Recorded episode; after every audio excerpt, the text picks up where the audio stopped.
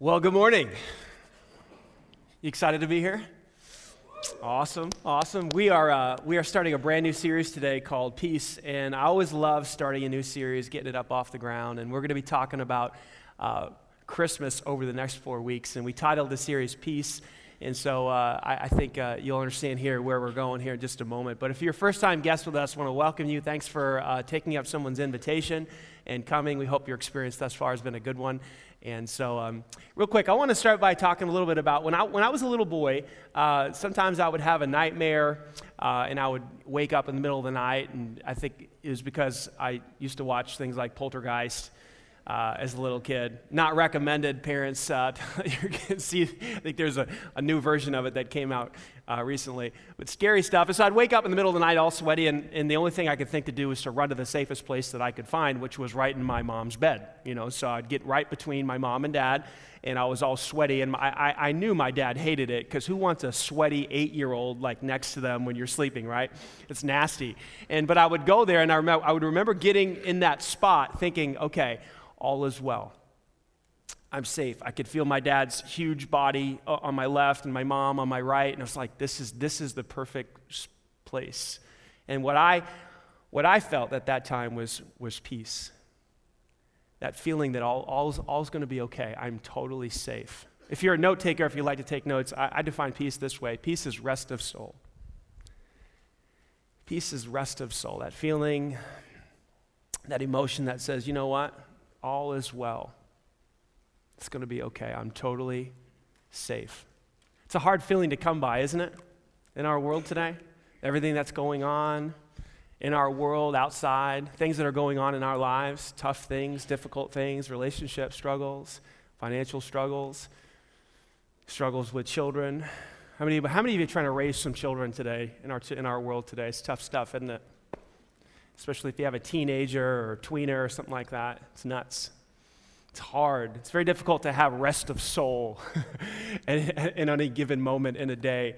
Uh, the other day, I came home from work and um, I, it was in the middle of the day just to see my wife, and, and um, I had to use the restroom. And so, what, we, what, we, what I've been doing uh, with the restroom deal is I've been watching how uh, we've, got, we've got three boys in our house. I'm one of them and we have this we've had this wood laminate floor that we got put in like last year or something like that and i've noticed since we put in the wood laminate that you could see um, when someone goes number one you could see you could see it splashes you know and you have dots on the floor it's quite amazing and so um, I couldn't see that when we had the linoleum, you know what I'm saying? So it's blended in, and so now I can see it. So, it, you know, I, I'm trying to make the shift to, to being a sitter.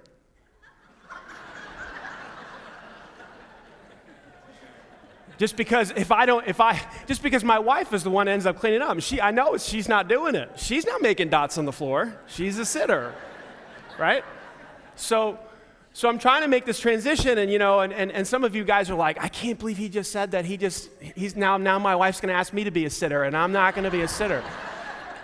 Sorry, guys, you may never come back to this church. I apologize. But I'm trying to put my wife before myself, and so I, I, you know, I'm going to sit down. I just have to do number one. I'm, I'm going, and all of a sudden I hear it. I hear this, this splash, and like, no, because you know what it was, right? Because you ladies know what it was. What was it, ladies? It was your cell phone, right? the iPhone 6, you know, $800 phone, just right in the back pocket there. And now, because I'm trying to do the right thing, I'm trying to love my wife, no dots, no dots. I sit and it slips out and kaplunk. And of course, you know, I'm like, and I'm down there. You know, don't care that it's toilet water. I mean, I think there's water on my face, it was on my glasses. Long story short, um, I lost my peace and I lost $299 because that's how much it costs for a brand new iPhone. Now that would be, uh, you know, okay, but it's, it's the third time with the six for me. I smashed the face. I had water damage for the first time. Now I've got water damage the second time. And so this phone, I'm in this phone for like two grand now. I'm going to have this phone for a very long time. Very, very long time.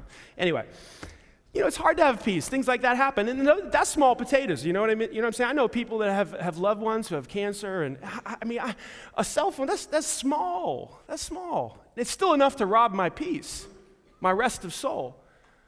You know, I don't, I don't have big problems like some people have, like real problems. It's very difficult to have rest of soul when you're going through a, divorce of some sort or some type of just huge physical ailment or sickness or it's hard stuff, isn't it? How do we have rest of soul? See, I, I believe that, that Christmas is the story of God revealing the path to peace. I really do. And so, what I want to do over the next couple of weeks is, is, is kind of look at the Christmas story and draw some truth from it and make some applications. Because I do believe as we look into it, if you're a note taker here, that in your notes there, uh, Christmas is the story. Christmas is the story of God revealing or making known the path to peace to us. It's real. Because anguish and, and fear and terror are real. If I can go back in your notes there, there's, there's a psalm in Psalm 55, there's a guy named David who was betrayed by his closest friend Ahithophel. Say that five times. Ahithophel. and Ahithophel was his closest advisor, and he, and, and he sided with his son Absalom when, he, when Absalom, uh, David's son, decided he wanted to try to take over the, the kingdom of Israel. And in David's anguish, he wrote Psalm 55. I want you to see it. We'll go back here. My heart is in anguish within me. The terror of death has fallen upon me. Fear and trembling come upon me, and horror overwhelms me. And I say, Oh, that I had wings like a dove. Listen to this, this next statement. If I had wings like a dove, I would fly away and be at rest. Yes, I would wander far away. I would lodge in the wilderness. I would hurry to find a shelter from the raging wind and the tempest. You ever feel that way? You're not alone. You ever feel like if, if you could just get away, you would? If you had wings, you'd fly away? Life happens. Uh, David was betrayed by a close friend. His very own son was trying to take over and did try to take over the kingdom. Things like things happen. The, the wind and the tempest, they, they, they storm. And, and what we want to do is sometimes we want to get out of here so that we can find some rest. We all seek peace. We all seek rest of soul. Does the Christmas story have anything to offer us? It absolutely does. You know, so oftentimes we go to Luke chapter 2, which is uh, the Christmas story, which you hear a lot in Charlie Brown. If you're a Charlie Brown fan, uh, you hear the Christmas story told there. Right before Charlie Brown gets into uh, Luke chapter 2, uh, there's, a, there's a prophecy from a guy named Zechariah. Anybody know who Zechariah was? Zechariah was John the Baptist's father. John the Baptist was Jesus' cousin who said, you know, prepare the way of the Lord, and he kind of you know, got people ready to hear what Jesus had to say. Well, Zechariah's father, when he was told by, by an angel named Gabriel that John was going to be born to, from his wife Elizabeth, Elizabeth, he didn't believe it because he was old and, and Elizabeth was barren. And so he, he said back to Gabriel, How's this going to happen? I'm an old guy. And so, because he did not believe Gabriel, Gabriel said, You are not, you're going to be mute for the entire pregnancy. You're not going to be able to talk. And sure enough, uh, he was. He couldn't talk for, for nine months. and then John the Baptist was born. And on the eighth day, when they circumcised the baby and everything, they started, they said, hey, we got to name this kid. What are we going to name him? And everybody wanted to name him Zechariah because that's what you did back then. You named your kid after some family member, father, uncle, whatever. And, and Elizabeth says, no, his name's going to be John. And everybody starts freaking out. Like, what? And so they get Zechariah who can't talk, right? So he's, he, you know, he, he starts to, he says, give me a writing tablet. I'm going to write, you know, I want to write his name. And so sure enough, he also writes, his name is John. And all of a sudden, his tongue is loosed and he begins to speak. And some of the first things he starts saying is a prophecy recorded in Luke chapter 1, starting in verse 68 all the way to 79. He starts talking about how God's favor is going to be upon Israel and salvation is going to come. And my, this, this, my son is going to be the one that kind of gets everybody ready to hear about grace and forgiveness. And he goes on and on and on. And then he says that, that, that John is going to be like the sunrise, like a sun rising to give light. And then in, in verse 79, listen to what he says, Luke chapter 1, verse 79, that John is going to rise like the sun to give light uh, to those who sit in darkness and, and uh, in the shadow of death, to guide our feet into the way of what? Peace. He's talking about Jesus. That John is going to talk about this, this Messiah who's going to come, who's going to lead us to find a life of peace. If you're familiar with the gospel, you know that this baby Jesus comes into the world on Christmas Day, eventually to grow up, and at the age of 33 or so, be crucified on a cross. And three days later, he rises again. This is how the story goes to conquer sin and death, to pay the penalty that was held against you and I, so that we could be forgiven. And in that forgiveness, be reconciled back to God. That's, that is the message of the Bible reconciliation of God and man through Jesus Christ. And when, when a person places their faith in him, there is peace between God and man. That is the peace offered in the gospel. John, when, Peter was talking to a guy named Cornelius in Acts chapter 10, I want you to hear what, what Peter had to say because it just comes right out of his mouth. He's like, You've heard of the message that, uh, to, to God's people, Israel. Watch this, Acts chapter 10. Announcing the good news of what? Peace. That's what it is. It's peace with God. The good news of peace through Jesus Christ who is Lord of all. Man and God can be reconciled because of the finished work of Jesus on the cross. Anybody excited about that? Has that changed anybody's life? That's incredible. Now, that being said, that kind of settles the issue of where you're going to spend eternity and are you going to go to heaven when you die and all that stuff. That kind of all that gets settled when a person puts their faith in Jesus Christ. But then what we come to find out is that we got to wake up tomorrow morning. and cell phones are going to fall into the toilet. And so and so is going to find a lump in their arm or something, and, and there's going to be problems. And you're going to have a teenager who won't obey you or fall in line or whatever, right? It, do these things happen to you? Of course they do. So I'm, I'm thrilled and I'm excited to go to heaven when I die. I'd rather go there than the other place. You with me? Anybody? But what about right now? Is, does the Christmas story provide peace for me, for you, right now while we go through this life? And I would argue that it absolutely does. Let's talk about that. See, the peace that God offers you, the peace of God, is, is, is His own peace. It's His peace. It's not a peace that he asks you to muster up. The peace that, that, that is going to invade your life, a rest of soul, is his peace. If you're a note taker, this is the way I wrote it. The peace of God offered, the peace God offers is his own. It's His. He's not saying, hey, here, I'm going to give you some, some, uh, some, some ideas so you can muster up some peace on, by yourself. No, I'm going to give you my peace. Did you know the Bible refers to God as the God of peace? At least five times in the New Testament, Paul said he is the God of peace. I'll just show you one. 1 Thessalonians 5.23, he says this. Now may the God of peace himself sanctify you wholly. Four other times, Paul calls God the God of peace. Jesus said it this way in, in John chapter 14. Watch this. Peace I leave with you, my peace I give to you, not as the world offers it to you. Isn't that interesting? He says, I'm going to I'm going to take the peace that's inside of me and I'm going to put it inside of you. I've started lifting weights with my 14 year old son, and uh, you know, he's very skinny. And what that means is that he's very weak okay? But he's only 14. He's just getting started. And so, what I have to do when we're doing dumbbells or we're doing any type of weights, uh, I have to give him my strength in order for him to finish the reps. Anybody been there? So you're down there on the bench and he's, you know, trying to push up 15s. I have to take his wrists and I have to bring them up to the top. It's called spotting, right? I'm giving him my strength so that he can finish the word. Jesus says, very simple. Here's what I want to do I want to give you my peace. I have it within me. I'm going to take it and I'm going to put it in you. Your job is to receive it. And when you receive this peace, it's not like the peace that the world has to offer. See, the peace that the world offers has to do with, you know, accumulation of wealth and the things that money can buy. It has to do with your problems going away and the sickness getting healed, right? How many of you would say that would be awesome? Just look at some of your prayers when you pray.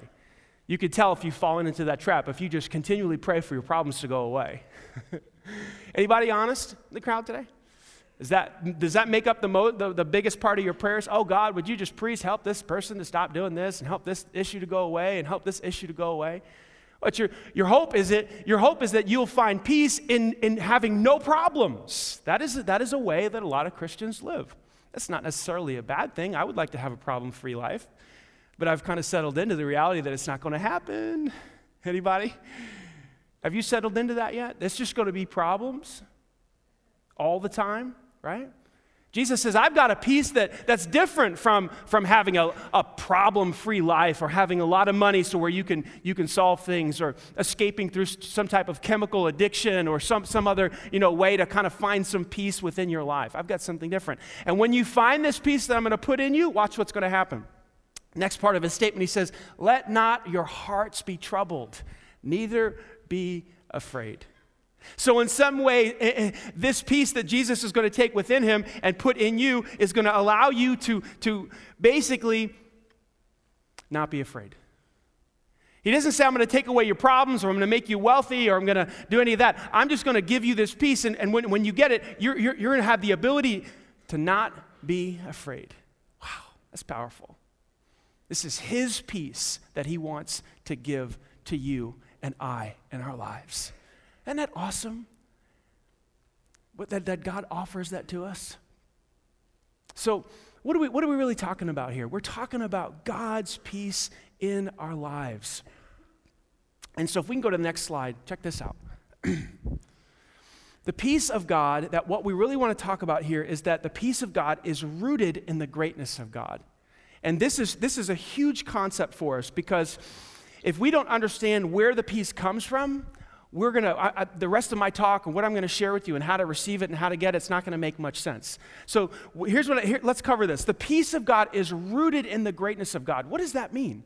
That means that you and I have to come to this conviction that God is great, that God is awesome. In, the, in Psalm 95, listen to what the psalmist says here. He says, For the Lord is a great God, a great king above all gods.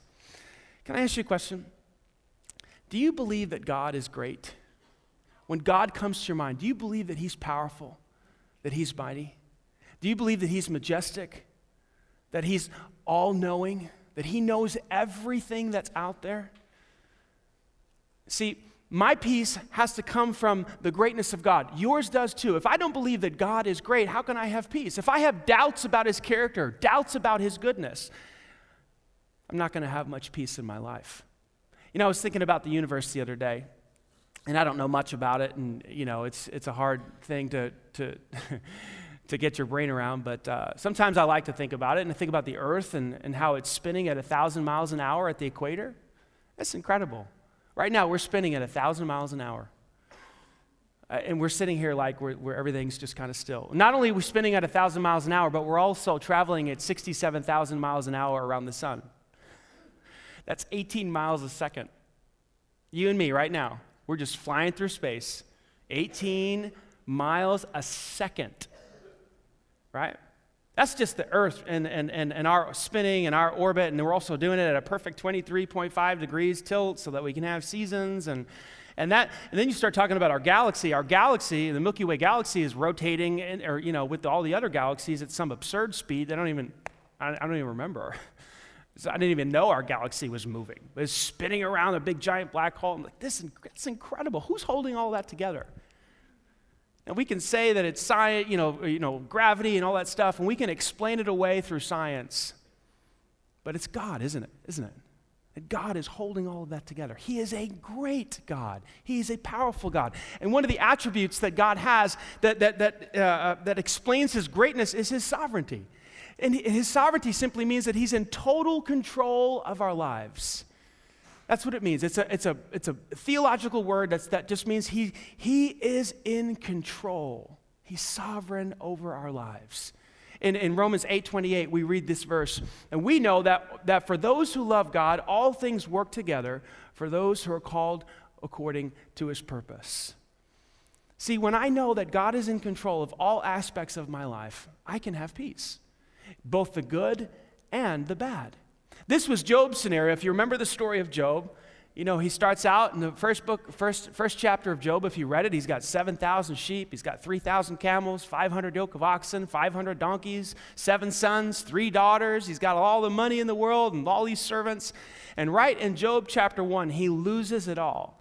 All of his children die. He loses all of his camels, all of his sheep, all of his oxen. And then the rest of the book of Job is Job kind of questioning and, and, and just, you know, complaining and cursing the day he was born. And then in chapter 42, chapter 42, the last chapter, Job gets a glimpse of God. And he says this He says, I've heard about you, but now I have seen you, and I take back everything I've said. I repent. I did not know what I was talking about, Job says. Now, how can you say that? How could he say that? His kids were still dead. He, he lost, his, his animals were gone. His family was gone. What? Nothing changed. His circumstances didn't change. You know what changed? He saw God. And God was great. He said, Oh, that's enough. See, my peace and your peace is rooted in the greatness of God. Now, when we start there, now we've got a good foundation to, to kind of receive this peace, okay? So, how do we receive it? Now that we, we, we start there, how do we actually receive it? Well, Jesus said this. This is incredible. In Matthew chapter 11, Jesus said, Here's the idea I want you to come to me when you're tired and, and, and stressed out or labor and heavy laden, and I'm going to give you, say it with me, rest. That's what I'm going to do. I'm, that's where we get this definition rest of soul. So you got to come to me, and when you're tired and you're worn out and exhausted, and I'll, I'll give you peace. Take my yoke upon you and learn from me. See, he was a rabbi. Jesus was, Jesus was a teacher, he was a Jewish teacher in the temple. And every rabbi would have a yoke, and the yoke was simply their, their teachings and their methods and their strategies and their opinions of how the world worked. So Jesus says, Look, follow the rabbi, come to me, and take upon my teachings and my ways and my methods and my strategies. And what's going to happen, because I'm gentle and, and lowly at heart, here's what's going to happen. Watch this. When you do that, you will find rest for what? You'll find peace in this life. Not just in the afterlife. Yes, reconciliation with God because I'm about to die on the cross and pay for your sins and reconcile y'all, but I'm also going to show you how to have peace right now in the middle of your life. For my yoke is easy and my burden is light. Jesus says, just, just, I've got some teachings. I've got some teachings on anxiety. Jesus taught about anxiety all the time. I got some teachings on lust and covetousness. I got some teachings on anger. I've got some ways of getting through your day. I start my day in prayer. He'd go off to a solitary place and pray to just to begin everything. You know, he would spend time with people. He, he had ways, he, he had teachings. He says, just come and, come and adopt those things. Follow the rabbi. And when you do that, you'll find rest for your souls. Let me show you two things really quick. Two things that Jesus did. He did a lot more than these, but I'll just give you two. He prayed. See, the peace of God comes through prayer. Jesus would often find a solitary place and he would spend time praying. And really, what I mean by praying is trusting. Trusting Heavenly Father because He is great and His heart is good. Now, I know when I start talking about prayer in church, it's one of those things where many of you might say, Man, I've heard that before. But if you're like me, you don't really need to hear something new, do you? Anybody like me? You just need to be reminded of what you've already heard. Anyone? We think we want to hear something new, innovative, different. No, we just need to be reminded to do what we've already heard. So, can we do that really quick? Because this is for me too. Ready? So, so I, I, if I want peace, I have to pray. Listen to what Paul said, Philippians chapter 4. Uh, he said, Do not be anxious about anything, but in everything by, say it with me, prayer and supplication with thanksgiving, let your request be made known to God. Now, once I let my request be made known to God about the problem, the sickness, the financial struggle, the teenager, the whatever it is that you have going on, once I let that request be made known unto God, watch what happens. Then the peace of God, which surpasses all understanding, will guard your heart and your mind in Christ Jesus. You see how that works? The peace of God, the peace of Jesus, He takes it out of Himself and He puts it in you after you pray about the situation. Now, if you don't believe God is great, can you trust Him with the prayer request? Yes or no? No, because what if He's not great? What if He's not good? What if He doesn't love you? What if He's not sovereign? What if He's not in control? Well, then I can pray all I want, but I'm not going to have my heart flooded with peace because I'm not so sure about God. See? That's why we have to start with the greatness of God. My peace, your peace is rooted in the greatness of God. Now, once He's great, I can pray to that great God and go, ah, it's off my plate. I prayed about it. And I can have peace because God is great. He heard my prayer. See, that's how it works. And then the peace of God floods our hearts and our minds. So I'm gonna, uh, in a few moments, I'm gonna, you're going to hear a story of a, of a friend of mine who, who did this, and, and it's going to all come together. But let me give you the second one really quick. The peace of God also comes through attentiveness. Attentiveness. Not sure if you have ever been in a situation where you've had a marriage fail, or you've had a business fail, or you've had a relationship go bad, or something like that. We all, a lot of us have.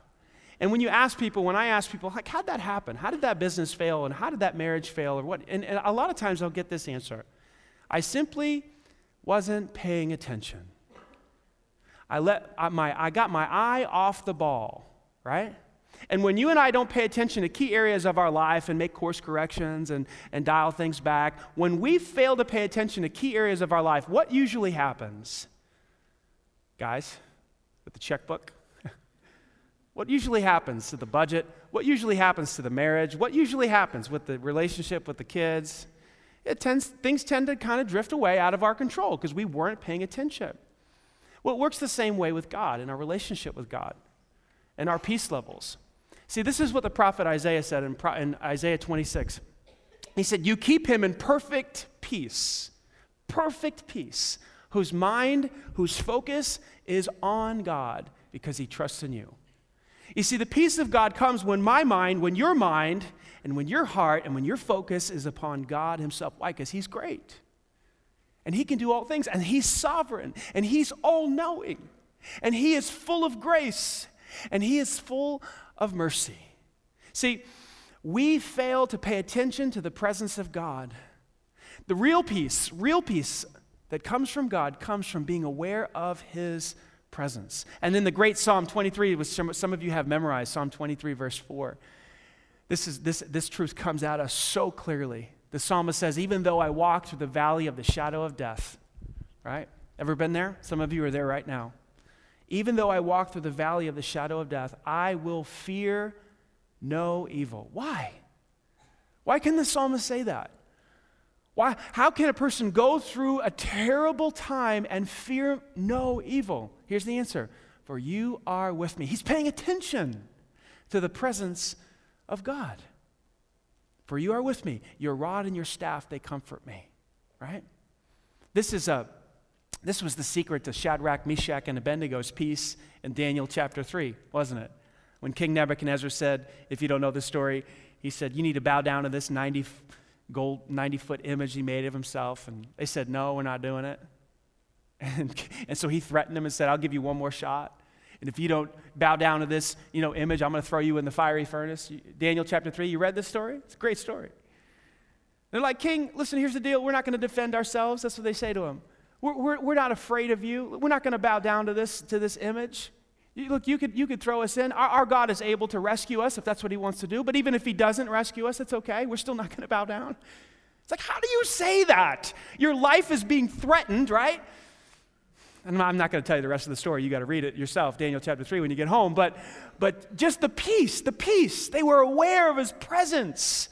They knew who He was. They knew He was great. They knew He was the God who rescued. And so, therefore, they had peace in the midst of, a, of an awful situation, attentiveness to God. This is what C.S. Lewis said. Listen to this. He said, We may ignore, but we can nowhere evade the presence of God. The world is crowded with him. He walks incognito. Do you believe that? That our world is crowded with God? I do. Our problem is that we're, we're not aware of that. Listen to what he says. He continues. He says, The real labor is to remember, to attend, in fact, to come awake, still to remain awake. See, the problem is we're not awake, we're not aware, we're not attending to the presence of God, and therefore we feel alone in the valley of the shadow of death. Therefore, we have lots of fear and anxiety, lots of worry and concern about the future of our country, about this, about ISIS, about terrorism. And we're just all wrapped up in fear and worry and concern about life because we are not aware or paying attention to the presence of God in our life. He's a great God. He's a mighty God. Dallas Willard would often say that this world is the safest place in the universe for you. And the first time I heard him say that, I thought, You're sick. But then he went on to explain why he could say that. It's because we have a great God. He's a mighty God. And He is a sovereign God. And nothing touches your life that hasn't first passed through His hands. Therefore, you can pray to Him, and you can pay, when you pay attention to Him, you will be filled with peace in your life. Does that make sense? Some might be thinking, well, how do you do that? Well, you can do it through nature. You can do it through a baby's laugh. You can do it through family time around a dinner table. You can become aware of God's presence. I agree with Lewis that this world is crammed with God. He's, cra- he's everywhere, He's in this room. The problem is we, we're not awake to His presence. So, one of the ways that I do it, and I do this every morning, is I just go through scriptures. I just go through scriptures in my mind. I'll read my one year Bible or whatever, but then I'll go through my scriptures and Psalm chapter 1 and Psalm chapter 23 and Psalm chapter 16, and I'll go through some passages in, in the book of Luke, and I'll just go through passages in Joshua. Just go through my mind, just review. And what happens is, I review my verses in the morning before I start my day, I have God on my mind. This book of the law shall not depart out of your mouth, but you shall meditate in it day and night, that you may observe to do according to all that's written therein. Then he'll make your way prosperous and you have good success. Joshua 1, chapter 8. I'll just go through one after another, after another, after another, and brain, literally wash my brain with this scripture. And here's why do I do that? Psalm chapter 119, verse 165. Great peace have they which love your law. Nothing can cause them to stumble. Do you see that? The peace of God comes when I keep, when you keep the Word of God on your mind and on your heart, because it takes you back to being attentive to His presence. Even though I walk through the valley of the shadow of death, I'll fear no evil. Why? Because you're with me. Your rod and your staff, they comfort me. Right now, I want to introduce you to somebody. His name is Matt Randall. And he had a chance a couple years ago to put this. See, this is not a sermon. This is, this is a the yoke of Christ. This is a way to live. Matt had an opportunity to put some of these things into practice at a very, a very serious time in his life. He'd like to share the story. Yeah, thank you. Uh, you know, this principle became real uh, for my wife and I during the, uh, the birth of our first son, Leo. And, uh, you know, like any parents, we were ecstatic when we learned that we were pregnant, and uh, we were excited to have a baby. But it was not long before we learned that Leo was going to change our entire life and, more importantly, our understanding of peace. You know, at 19 weeks, we learned that Leo wasn't going to make it. And specialists had surrounded us and they had found some issues that uh, they basically knew one thing. And they said that, uh, you know, he's, he's not going to make it through the labor and delivery process and probably not much longer. And so they tried to prepare us for what that was going to look, look like, basically look like. So um, we prayed. Man, we prayed hard and we prayed that God would somehow give us peace, knowing what was going to come.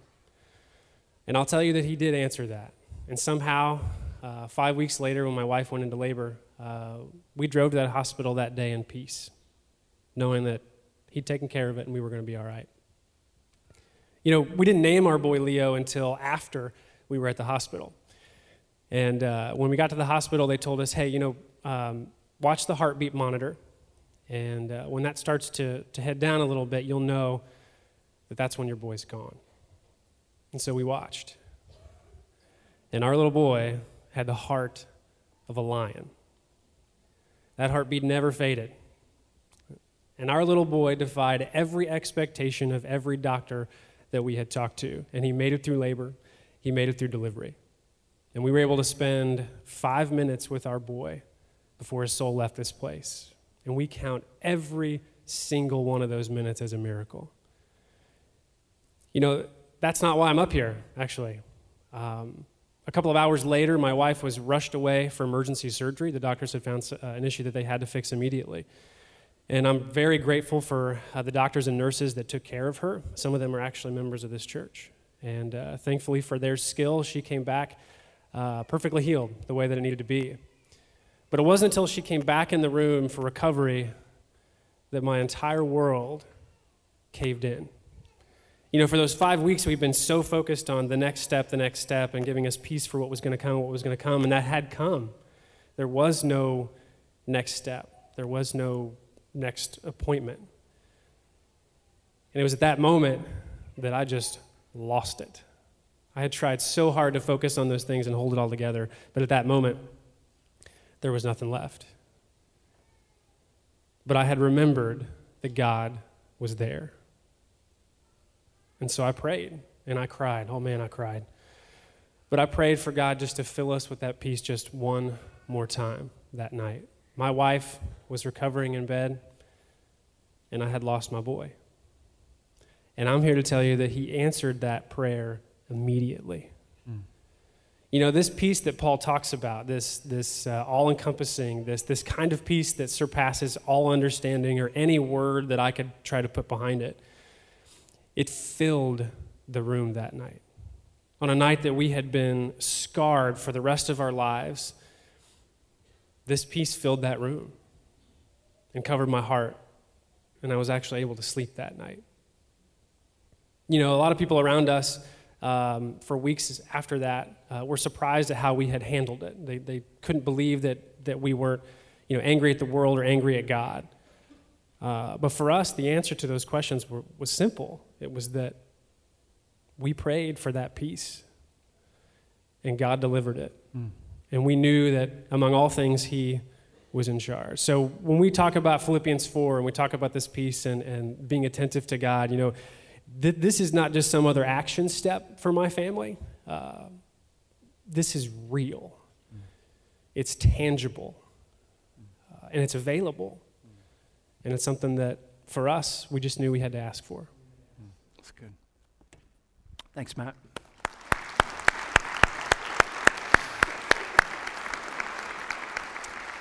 My peace, your peace, is rooted in the greatness of God. Jesus says, Come to me, all of you who are tired and stressed out. You'll find rest for your souls. We receive it through prayer and through paying attention to his presence. And I, I think that, that we can put that into practice right now uh, through this closing song. And um, it's a great song. It talks about the sovereignty of God, how he, God even takes what the enemy meant for evil and he turns it for our good. So as the band comes out, they're going to play, and I'm going to invite you to stand if you want. If you don't want to stand, you can sit, but I want you to sing and have a moment with God where you're praying and you're paying attention to his presence.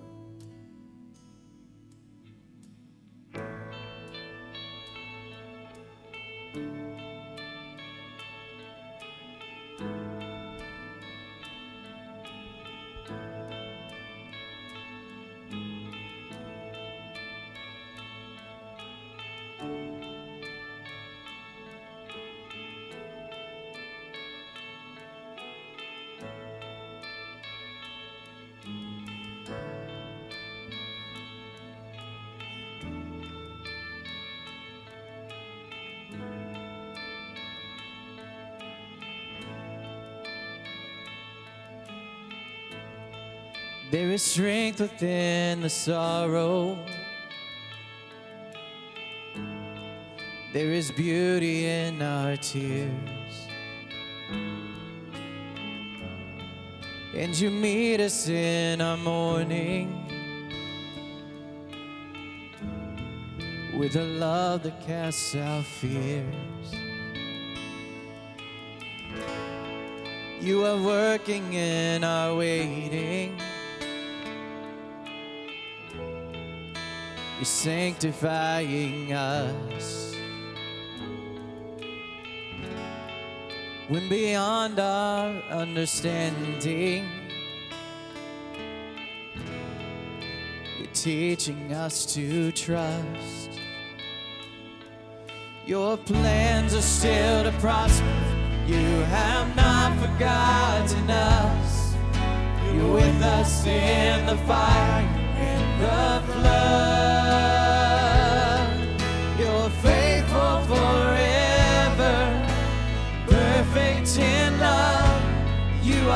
Sovereign over us.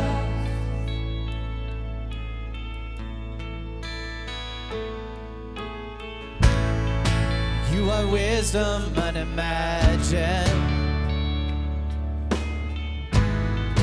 Who could understand your?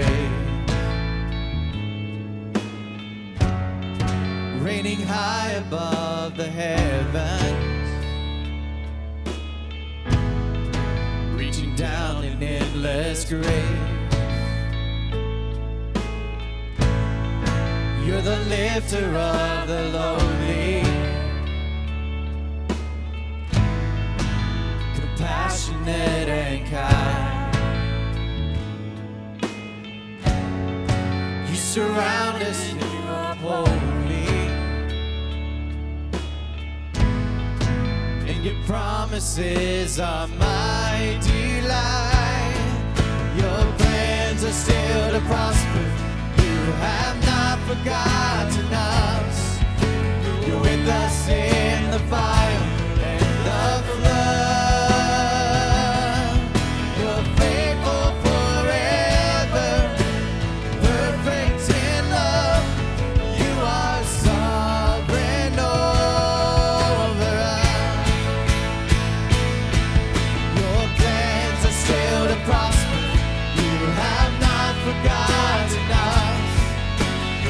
The fire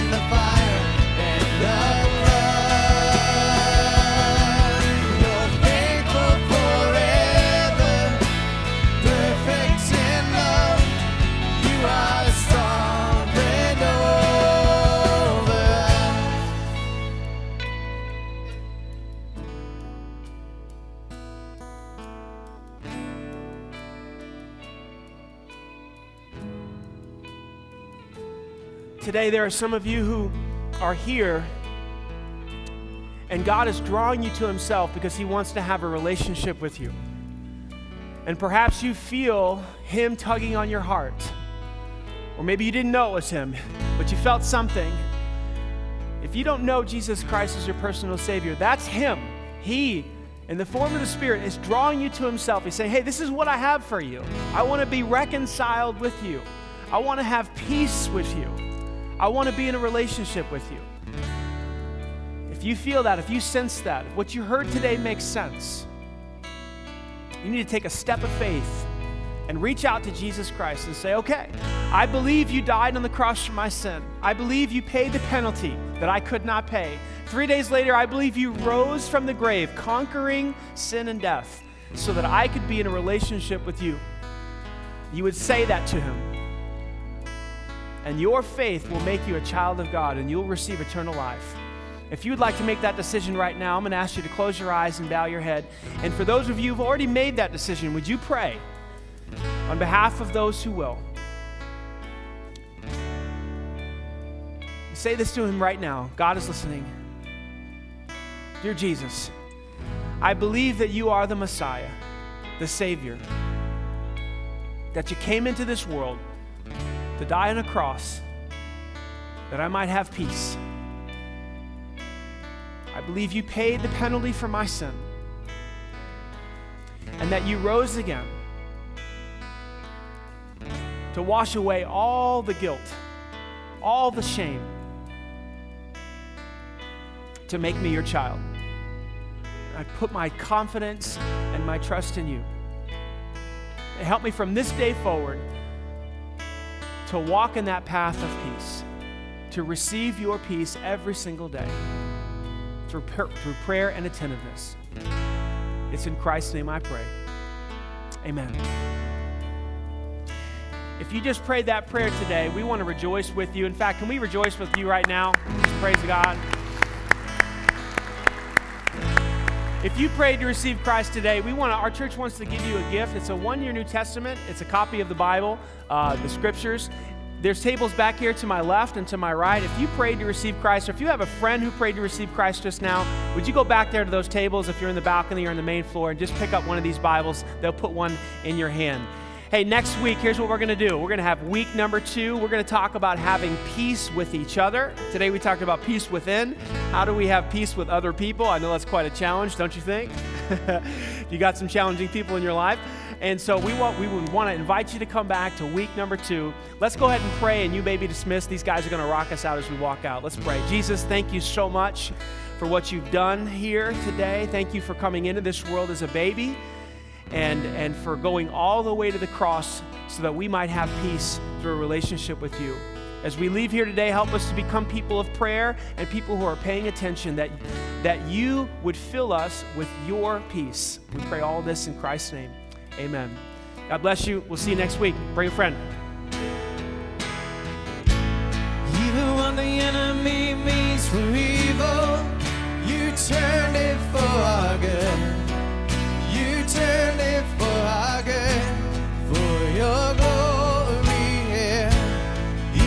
the